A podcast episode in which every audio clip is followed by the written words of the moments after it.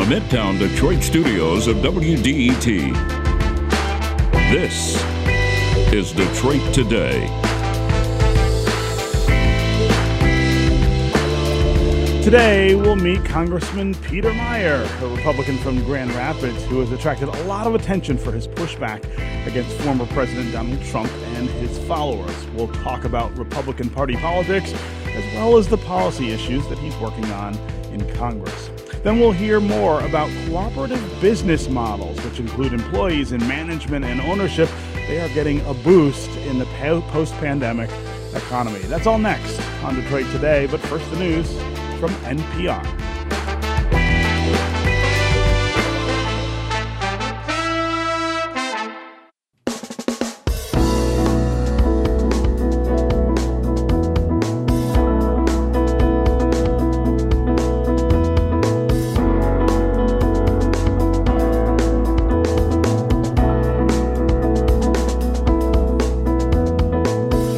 Good day, and welcome to Detroit today on 1019 WDET. I'm Stephen Henderson, and as always, I'm really glad that you've joined us. Most first term members of Congress don't experience the kinds of ups and downs that Peter Meijer has experienced in his first 10 months in office. Meijer had barely started his term before he had to take possibly one of the most consequential votes of any congressperson's career. He had to decide whether to vote to impeach President Donald Trump for his role in the January 6th insurrection at the Capitol. Meijer was just one of 10 Republicans who wound up voting in favor of impeachment. Fellow West Michigan Congressman Fred Upton was also among those 10. More recently, Meijer has been working on the policy side of things. He's a sponsor of new legislation that would overhaul the government's war powers and arms sales laws, returning most of that power to Congress. The bipartisan group of sponsors in the House and Senate says the executive branch has had too much power for too long to wage war overseas without authorization, authorization from Congress. Meijer is going to join us in just a second to talk about that legislation, to talk about his first year on Capitol Hill and more. We're still waiting for the congressman's call. But meanwhile, I want to talk just a little about this moment in the Republican Party, this moment in Congress, this moment in policymaking. I think it's fair to say that most of us haven't seen anything quite like this before. You have a former president very, very powerful, very, very popular with a particular wing of the Republican Party who's making it really difficult for mainstream old line members of the party, people who don't necessarily subscribe to the more extreme politics of Donald Trump, to just do their jobs. Imagine arriving in Congress in January and watching as uh, a mob of citizens attack the Capitol to try to undo the results of the election that just sent you to Congress. What what would you make of what was happening, and what would you make of your membership in the party that most of those mobsters would claim? That's the situation that Peter Meijer faced when he went to Washington in January. It's the situation that lots of Republicans find themselves facing as they try to do their jobs, as they try to keep the party together, as they try to keep governance intact in Washington and in other places. Once Congressman Meijer joins us, I'm going to talk with him about what that experience was like. But we also want to hear from you, the listeners about what you make of what's going on inside the Republican Party. Do you think that people like Peter Meijer are symbols of the future for the GOP? He's a really conservative guy. He's an economic conservative for sure. He's somebody who subscribes to 90%, so far as I can tell, of the Republican platform. But he doesn't go along with the things that Donald Trump has done. And he thinks that there's an extremism represented in Donald Trump's politics that he can't go along with. Does that mean that there is a schism in the Republican Party that could tear it apart? Could people like Pete Meijer, Fred Upton, other moderate Republicans, so to speak, decide that they can't be part of the Republican Party anymore? Could the Donald Trump wing of the Republican Party decide that maybe they aren't really Republicans and that they really need to be able to have their own space to pursue their political aims? A few weeks ago, up on Mackinac Island, I had a really interesting conversation with a former Republican office holder here in Michigan. And I was asking this person about next year's gubernatorial election here in Michigan. Why haven't more of the people that we used to know as Republicans, including this person I was talking to, emerged as possible candidates for governor? We've got one person who has said for sure he wants to challenge Governor Gretchen Whitmer as a Republican next year, and that's former Detroit Police Chief Jim Craig.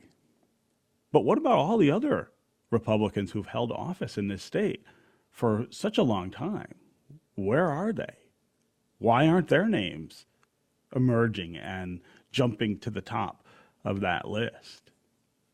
This office holder told me that there is a, something of a war going on inside the party. There is something of a deep schism represented between Donald Trump Republicans and more moderate Republicans. And his theory was that this would go on for some time and perhaps even cause significant losses to the Republican Party. In other words, that they wouldn't be able to win elections that they are supposed to win because of this difference, uh, because of this divide. He thought that it would take those losses, maybe over a significant period of time, to teach the party again that it needs to reach out.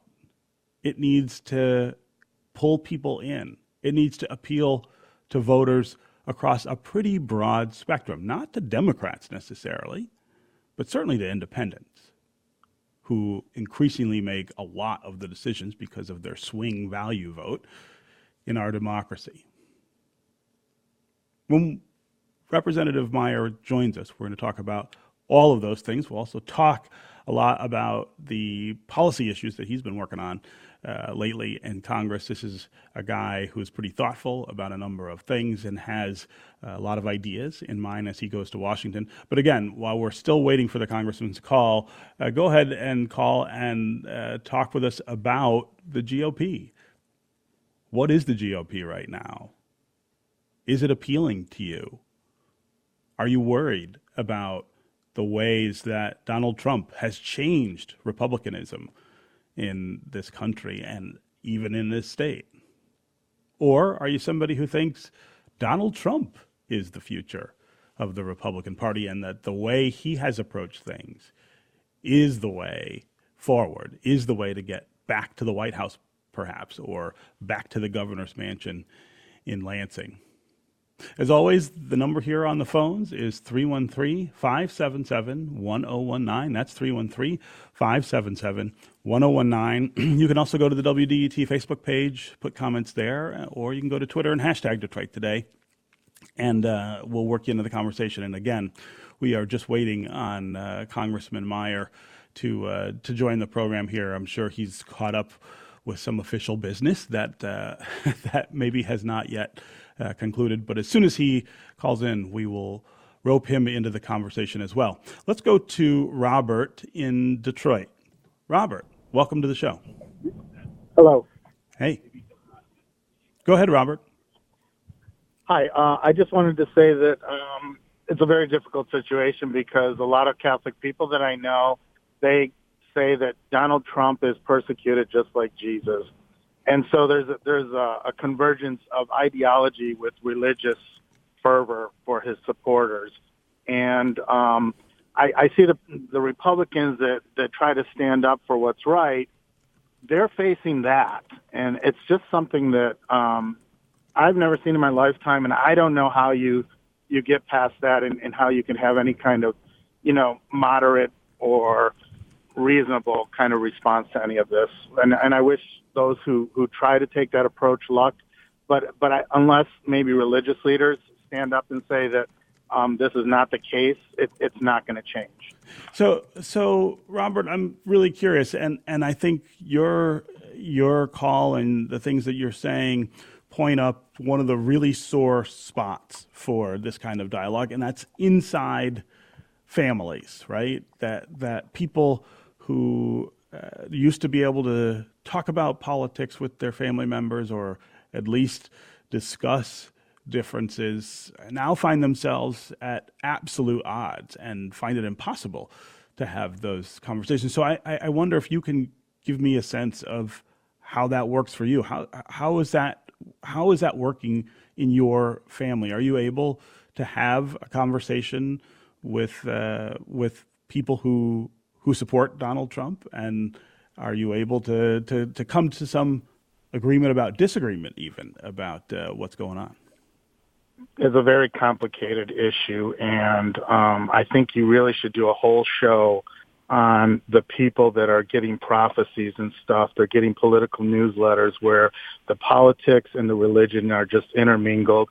They mm. talk about end of times, and there's almost like a cult-like um, appeal going on. Mm. And I think families really should do just the opposite. You're you're you're thinking I just don't want to be around these people, but but what you really need to do is just the opposite. Embrace them, love them, and show them that even though they're being told that you are a demon and that you are supporting communism and all these other things, um, it's not Democrats against Republicans. This show is about Republicans against Republicans, and mm-hmm. and so it, it is just you're with us or you're against us, and it's it's it's something that you see that really needs to be addressed there there are um, all kinds of things being spread online, and it's been going on for years. And these prophecies they never come true, but but they keep talking again and again, postponing uh, end of times and all this stuff. And and I don't understand when somebody is caught on tape saying that he's going to grab women by their private parts, that this is the savior that's going to save the world. And you know the the whole January 6th thing. It's just you know, uh, how do you make sense of that? There, sure. there is, um, and there are organizations that fund this, and, and you don't even know who you're giving your money to. These people that support this cause, hmm. they're supporting white supremacists. They're supporting government takeovers in Michigan and United, in the you know Washington D.C. and and it's it's really we need to talk about it for what it is. It, it's yeah. a mental health condition, and it, it's an emotional thing and compound that with um, dealing with a pandemic, a worldwide pandemic, and people out of jobs, and you know, all of everything is political. N- yeah. Science means nothing, yeah. and yet we're flying planes, we're using the internet, we're we're using all of these things to, you know, for bad purposes instead Robert, of making the world a better place. We're, yeah, we're, Robert, we're I really, I, I, really appreciate. Uh, I really appreciate the call and your comments, and, and I wish you luck, frankly, with what you're working on. I think it is the work that is ahead for, for many of us, which is figuring out a way to incorporate the people who uh, have uh, subscribed to these politics and, and the violence, really, uh, that goes along with it, in, back into the, the fold of reasonable debate and discussion and, and, and governance. Uh, Robert, I really appreciate uh, the call and the comments. Okay, we do have Representative Peter Meijer with us now. I, uh, Peter, uh, welcome to Detroit Today. Thank you for having me on. Yeah, it's great to have you uh, here. I've heard a lot about you. I know you and I have never uh, met, but you're from a part of the state that I uh, have real connection with, and uh, and some great affinity for. And so I'm excited to, to talk with you about uh, your representation there. I want to start with, uh, of course, your vote to impeach former President Trump after the January 6th insurrection. Uh, first of all, I wonder if the level of vitriol from fellow Republicans and Trump supporters changed or died down at all for you in the last 10 months, and what kind of I guess, uh, environment are you existing in now uh, with with fellow Republicans? What what has that been like? I would say in general, it's a, a very uncertain moment for my party, and I think a lot of folks are trying to, in that uncertainty, um, figure out what the path forward looks like, and that that applies as much for you know a, a, a, somebody in the grassroots as it does for somebody who might be in elected office. Um, you know, I think it's it, it all depends. You know how the centrality of of how you view the November 3rd elections and what circles you are in uh, matter greatly. I heard you talking with your former guest, and, and there are a lot of folks who, you know, are kind of part of this, um, this, this, this culture, you know, where it, it is the most important thing is, is diving deep. I mean, it's become its own, you know, tribe of, of, of folks. And uh, obviously to those individuals, I mean, I, uh, they have a very different perception of me than for um, most of my constituents I interact with, where we're talking about the issues of the day, talking about uh, where we're going, talking about what we need to do. Hmm. And uh, as uh, a Republican, give me an assessment of how you feel saying that you're a member of the party. Uh, do you feel like you are part of the Republican Party? Uh, or do you feel like you're being pushed out? I, I I'm not sure if you were listening when I was uh, talking earlier about a conversation I had up on Mackinac a few weeks with uh, with a former Republican office holder here in in the state who said that he felt he felt like he was not really a part of uh, the current Republican Party and that uh, things needed to to shake out a lot more before he could feel differently. I wonder what that looks like for you as as a current office holder. Yeah, I mean, I'll, I'll, I'll be honest. I put it very simply that, um, you know, I don't think it's up to any one individual or group of individuals to make that definition. Uh, you know, and, you know, it's obviously implicit in the insult of, oh, you're a RINO, you're a Republican in name only. You know, implicit within that is that that person is, is judging who is and is not uh, a member of the Republican Party. Uh, I founded my high school's teenage Republicans group back in uh, 2003. Um, I've been involved in Republican politics my whole life. Uh, I think it's wonderful that more folks have gotten engaged in the last, you know, four or five years. Um, but I also just don't think that any one individual or small group of individuals has that right to make that definition. Parties, you know, are large groups, they are collectives, and they're also always evolving. Mm-hmm. So, you know, I'm um, I may be very optimistic this morning, but you know, in, in my mind, it's um, you know, folks like that only have the power that you're willing to give them. Hmm. So I do want to switch to talking about some policy things that you are working on, and I mentioned in the open uh, this legislation that would overhaul the government's war powers and arms sales laws. Uh, it's interesting to me that you're championing this legislation alongside the likes of Bernie Sanders, kind of going back to what we were just talking about, who's who's in what party and how do parties work together. Uh, talk about this legislation and why you think the executive branch has too much power over war powers and arms sales. Yeah, and, and Bernie Sanders uh, was the Democratic lead in the Senate. Mike Lee was the Republican lead. You know, right. it just is certainly making for some strange bedfellows. And even uh, Chip Roy, who's no one's version of a, a liberal, uh, came out in, in pretty strong support. Um, no, I think if, if I were to diagnose one of the fundamental problems with the way our government interacts with the people is that we are far too centralized, it's far too distant, uh, and it's far too unaccountable, right? We do not have the degree of accountability that we really need. Now, when when we're when Republicans are in the minority and when Democrats are on the House, Senate, and White House, um, it's going to be pretty hard for us to uh, have that force them to return power back down to the states. That's just a, a democratic impulse is towards that centralization.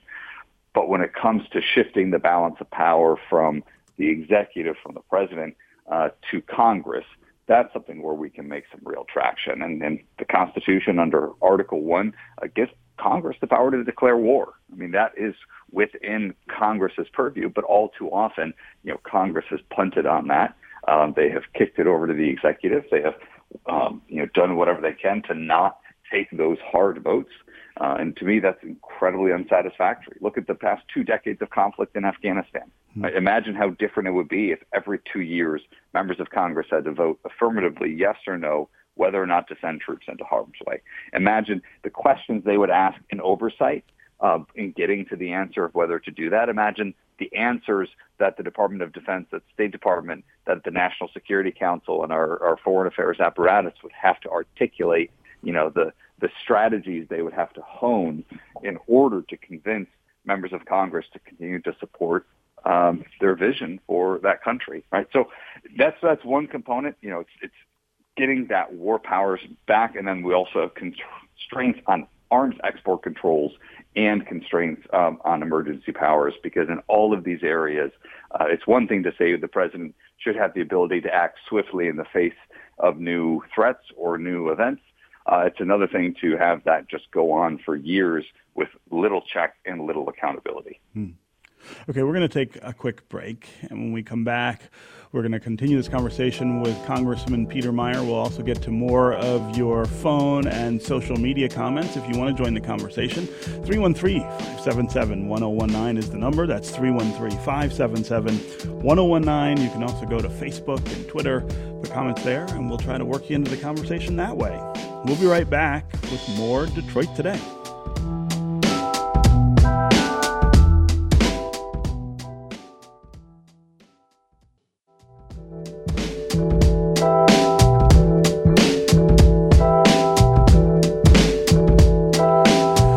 This is Detroit Today. I'm Stephen Henderson, and I'm talking with Congressman Peter Meijer, who is uh, from Grand Rapids and represents Michigan's third congressional district in Washington. We're talking about the first 10 months of his tenure as one of our representatives in Washington. It's been a pretty tumultuous time. Started really with the January 6th insurrection, uh, has continued through the strife inside the Republican Party and between Republicans and Democrats over any number of issues. We want to hear. Uh, from you about um, we want to hear from you about uh, what you think is going on with uh, with the Republican Party and with Congress uh, in Washington. 313-577-1019 is the number on the phones. That's 313-577-1019. Uh, apparently we have lost Congressman Meijer. Again, he did have to get back to congressional business, but uh, we'll get to the calls and then we will move on to our next conversation. Let's take Chuck in Franklin. Chuck, welcome to the show. Oh, good morning, uh, Stephen, and good morning to Representative uh, Meijer, my hero. Um, I, I don't. I, I would need to explain to Representative Meijer. I know I don't need to explain to you, Stephen, that um, I am as loyal a Republican as you've ever had in your listening audience. Um, and and we appreciate um, that, Chuck. I, I wish I, I, I would love to know who it was uh, that you were conversing with at Mackinac, but I don't need to know because whoever it was, I agree with her or him uh, 110%. Um, our, our party is, um, uh, is uh, as um, uh, Representative Meijer says, um, in, uh, in a moment of crisis. Um, I am now, I've never in my life been a one issue person. Um, I am now a one issue voter. And my issue is was the 2020 election stolen? Um, do you agree with Donald Trump that there were more votes than voters in Detroit? If a Republican candidate, and I don't care for what level of office, school board, uh, Congress, state house, state senate, if they can't get that answer right, then I'm not voting for them. And uh, Representative Meijer, I know you don't have that luxury. You have to vote on everything, and um, you need to face every issue. Um, but but I but I have that luxury as a voter, and if Republicans can't step away from this uh, stolen election nonsense, then they have no business being in office. And I wish I could vote for you, Representative Meijer Um, I'm not in your district. Um, uh, who knows what district I'm going to be in in 2022? Yeah. But Godspeed to you. Um, I love your work. Um, I'm looking forward to uh, a U.S. Senator Meijer, um, Vice President Meijer, President Meijer. Um, I, I, just uh, thank you, Stephen, for getting him on the air. Yeah, no, I, I, I, really appreciate you calling in, Chuck, and and reflecting that appreciation because it I, think it is important for us to be able to to hear from uh, the folks who are sort of at the nexus of all of this in Washington and in in Michigan, and it's it's interesting to me because I know you, Chuck, uh, to, to hear your enthusiasm for Representative Meijer and to know that um, to know that there is this this part of the party that really does want to step away from some of the the most extremist elements of what we have uh, seen and heard from from Trump and his uh, and his supporters. So again, Chuck, I really appreciate the call and uh, the comments. Okay, we're going to go now to Wink in Southfield. Wink, welcome to the show. Thank you. I love Hi. your show. Thank you. And I'm so happy to hear you discussing the repeal of the AUMF. I've been working uh, on lobbying our representative, uh, mine is Barbara Lawrence, and our senators to, especially our senators, to sign on to this repeal because I think it's really, really important. I work with the Friends Committee on National Legislation advocacy teams, and this has been our focus for at least two years. And uh, that's an interesting that's an interesting data point for me, Wink. I guess I didn't realize there were people or a lot of people really interested in in changing this. Uh, tell me from your perspective what it means to change the lines of authority, to, to give Congress more say over arms sales and, and war powers than, than the president has. Why, why is that meaningful to you? Well, that is their job. It's uh, fundamentally their job, and it's been taken away since beginning with 9 11 that the president should be able to bring us into war, and every president has since then and it's so destructive. Obviously, it's war. It hasn't really solved our problems. Okay, Wink, I really appreciate the call and the perspective. Thanks again for listening to Detroit Today. We're going to take another quick break. And when we come back, we're going to change the subject here.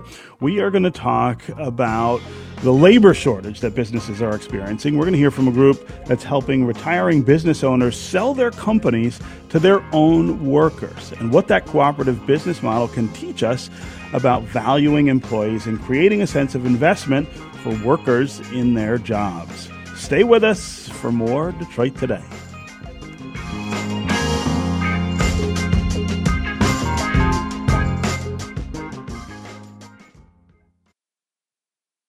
Bringing you news that matters, stories that impact your life, music from the Motor City and around the world. This is 1019 WDET, Detroit's NPR station.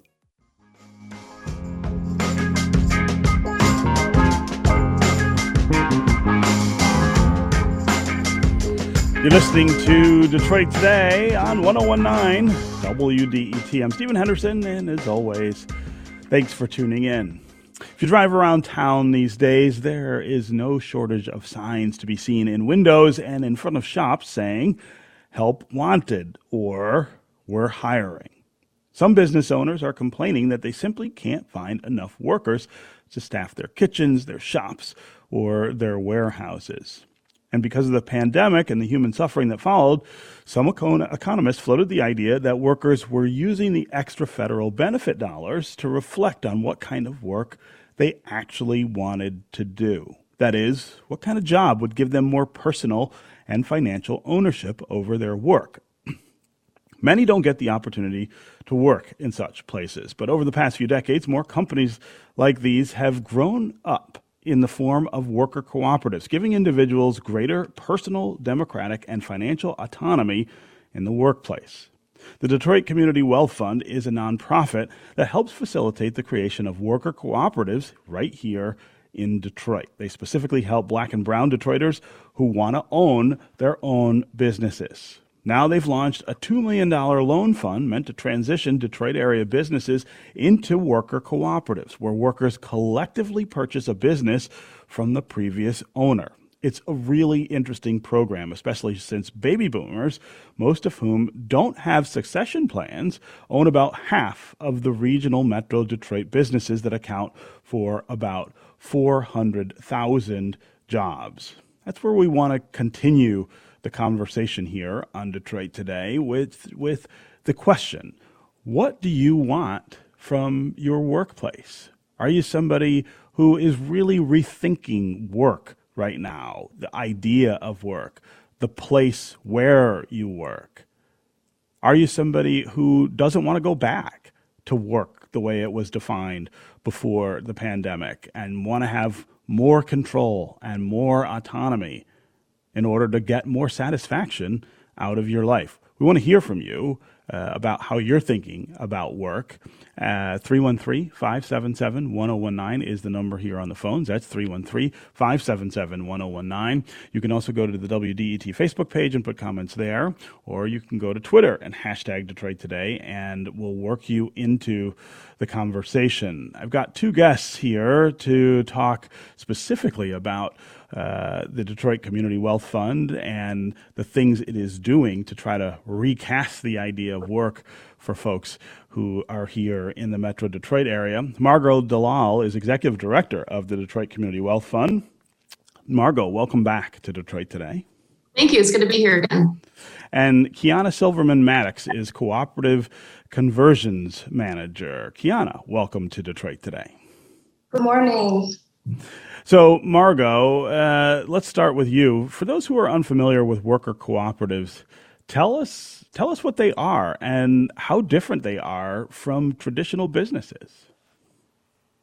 Sure. So, a worker owned cooperative business is a business that's owned by the workers of that business. Um, it's it's democratically run and managed. So, the workers in that business can vote on the board or vote on different managerial positions. They have decision making power within the business.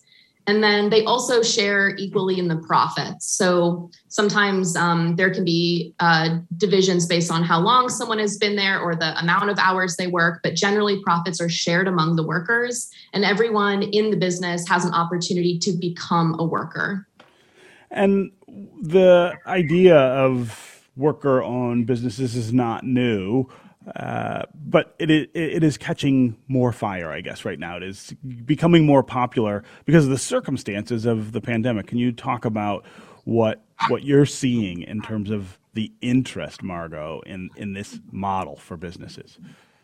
Absolutely. So, actually, back in 2008, during um, the economic recession, then in the in the 10 years and the decade after that, worker owned businesses um, almost doubled. And so I think right now, at the beginning of this decade, we're going to see something very similar. Even here at the Detroit Community Wealth Fund, last year in 2020, at the very beginning of the pandemic, interest in our programming and what we've been trying to offer in terms of helping um, workers start their own cooperatives or helping business owners learn how to even um, increase or, or um, offer ownership to some of their employees um, this interest really dramatically increased. So I think even just in the next few years here, we're going to see that increase continue.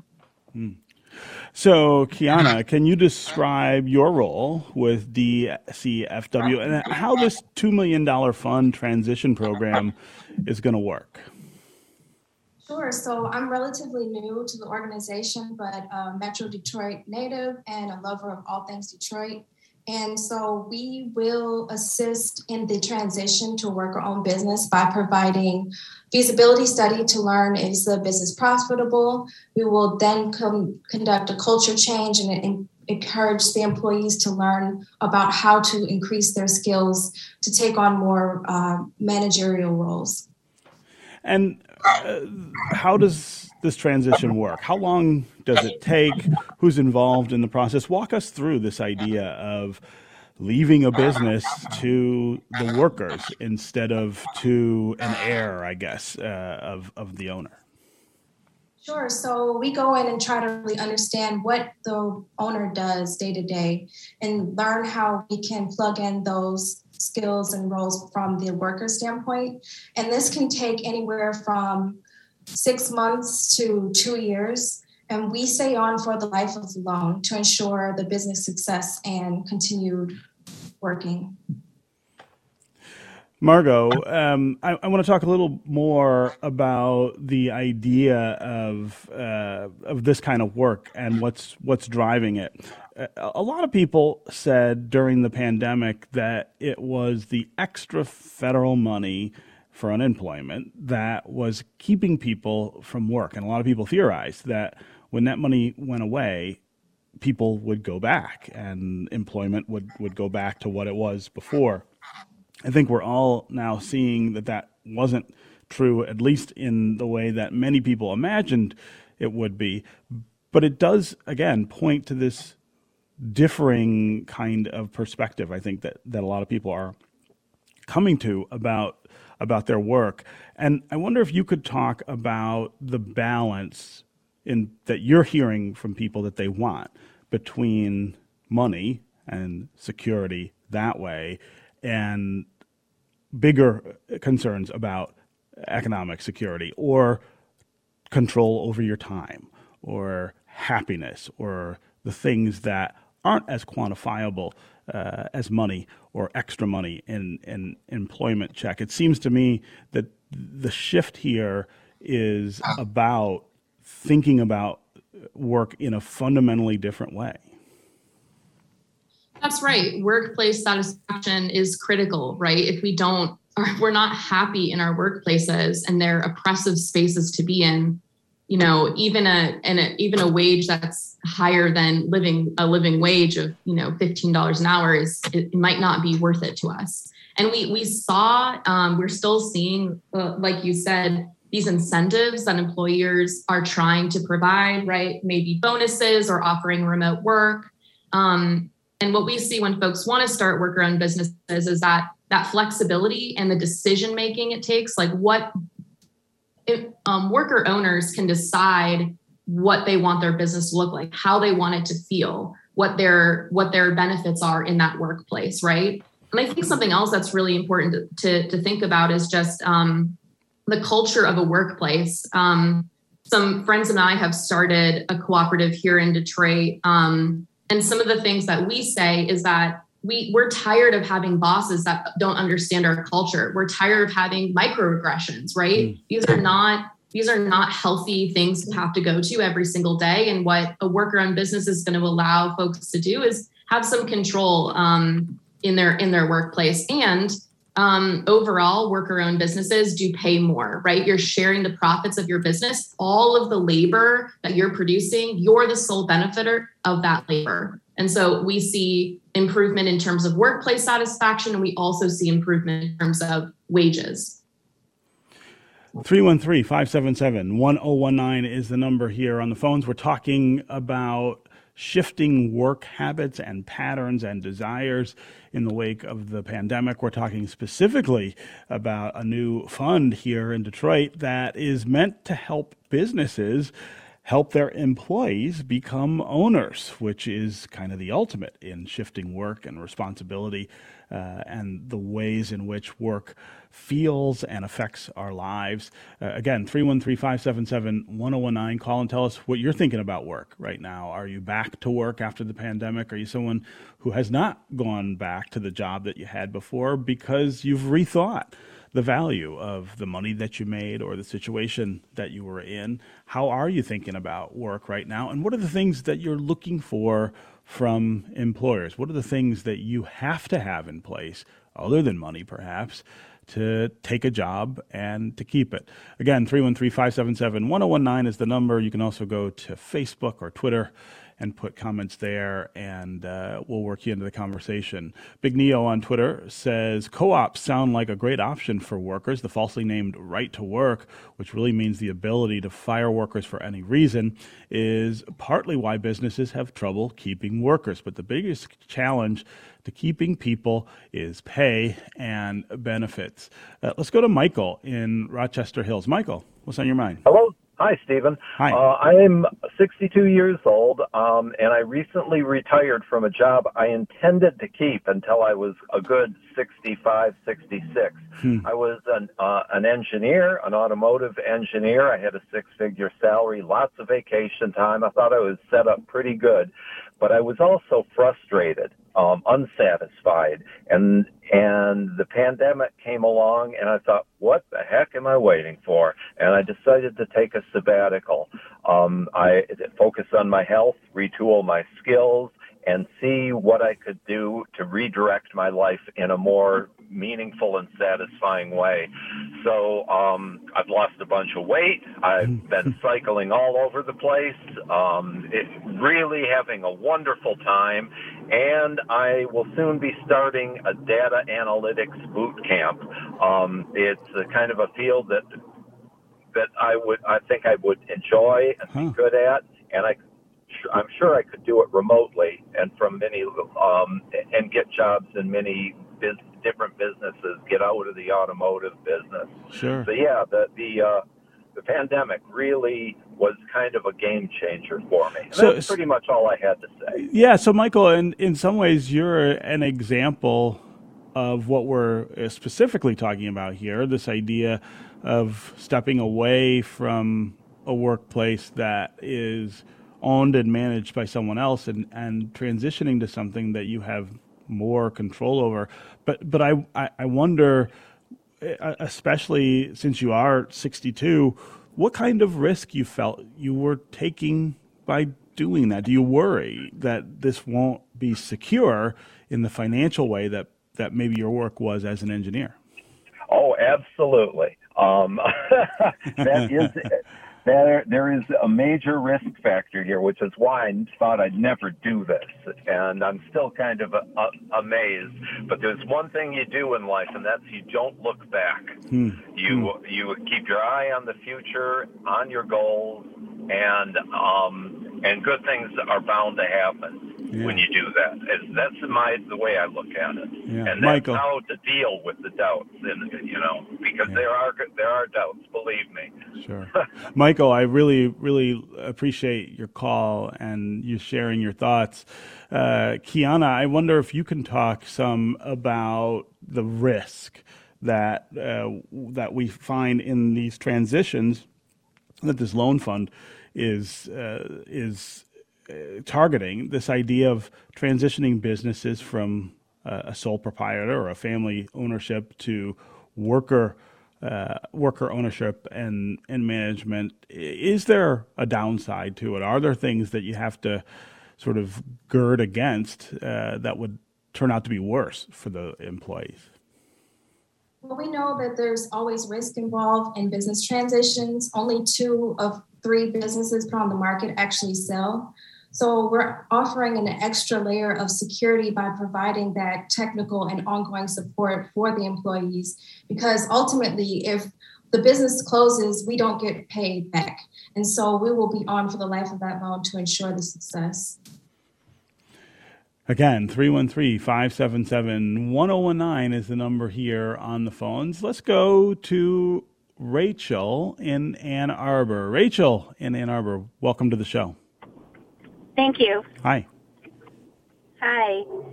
So my thought was is that um, I know like my employer, I work full time. My employer offers incentives to pick up uncovered shifts, and I do not pick those up because I value my family time um, more than money, and I think that there's been a major shift in the country with so many people all at the same time who have lost employment or had short hours and had that time to relax and actually decompress and find out and realize that what they're doing doesn't make them happy and that um, there are workarounds and do what they can to avoid those situations. And that's where employers are having problems. And and so, Rachel, I wonder if you can talk just a little, if you know, about what your employer is having to do. I, as somebody who's a customer at lots of places, I'm noticing that it's harder to get the, the services that I need from from businesses because they're short staffed. If if more money for work for better staffing doesn't work, what what does that look like from from a business perspective? Does your the business you're working for face uh, serious troubles because it is short staffed? So my employer isn't like um, a, that type of service oriented. So it's not like when we go out to the restaurants or we're going to fast food or going to a local store. Mm-hmm. So um, we are hiring additional people. Um, and they are looking for staff. It, not, not to say that it's easy these days either. Like I said, I, I honestly think there's been, and, it's not really being addressed, a major mental shift within the workers for so long, people were just desperate to have a job, um, and they would take abuse. They would take um, shortened hours. They would take wonky schedules, and of course, I'm mainly talking about the service industry type of businesses. And now they're finding that because of the situation and because people are afraid of being sick, and then also, I honestly feel like a lot of people are realizing that they deserve to be treated better and that they deserve a higher wage. We have had increased productivity and we have lots of money in the system, but it's not making it way to the people who actually put their sweat and hours into making that profit. Hmm. And yeah. I think that's what's coming to a head. People are realizing, you know, it's not worth it to me to bust my butt so that the boss's boss's boss can make millions while I'm over here having to get food stamps. Yeah, right. Uh, Rachel, really great uh, comments, and I appreciate the call. Margot, I want to have you react to what, what Rachel is talking about. It seems very much in line with the inspiration for the work that you guys are doing. Yeah, that's exactly right. I think when we realize, you know, when we see the reports of how you know how much um, services like amazon made or you know how we've how our labor has lined the, the pockets of billionaires or business owners that don't really even step foot into their business we realize um, to what rachel was saying like why would i why would i work a little bit more just to make someone else um, get some profit. And i think that's really what we're trying to do here is um, is is help people understand that their labor is they should own the rights to their labor right? You should own you should be able to profit off of your labor mm-hmm. um, and make decisions about where that surplus goes. Um, and i think similarly i think we see um, in, at detroit community wealth fund we've seen people wanting to quit their regular job and start a cooperative business they can take their skills they can take their passion and they can start a new business um, with other people. And it is lower risk, right? Because when you're starting a business with other folks, you're not the only person that has to make sure that everything gets done. You're hmm. sharing those responsibilities with other people. And the way the Detroit Community Wealth Fund provides financing, and this is really important, is that we provide financing for workers, whether it's a conversion or whether it's a startup. And that financing requires no collateral. So we can make sure that low income people, people who aren't making six figures, people who are making you know minimum wage hourly wages actually have access to financing to be able to start businesses that they can own and they can benefit from yeah and uh, kiana that is really key for African Americans and African American Detroiters because historically uh, we've been blocked from ownership, prevented from owning property in higher income neighborhoods or owning our own businesses, and really being thwarted from the upper mobility that ownership affords. Yes, that's 100% correct. We believe that this collective approach is a great way to approach the racial wealth gap and help break cycles of generational poverty. Yeah. Uh, let's get back uh, to the phones here. Daniel in Dearborn. Daniel, welcome to the show. Hi, how are you? Good. How are you? Doing very well. Go ahead. Oh, um, yeah. Sorry, I uh, was working at a restaurant during the shutdown, and when we came back to work, it we all just quit en masse, pretty much because the owner seemed like he didn't care, customers didn't care, and uh, myself and a lot of other people got better jobs than we've ever had before. And we all just quit on that. So, so Daniel, tell me about the work that you've been able to find.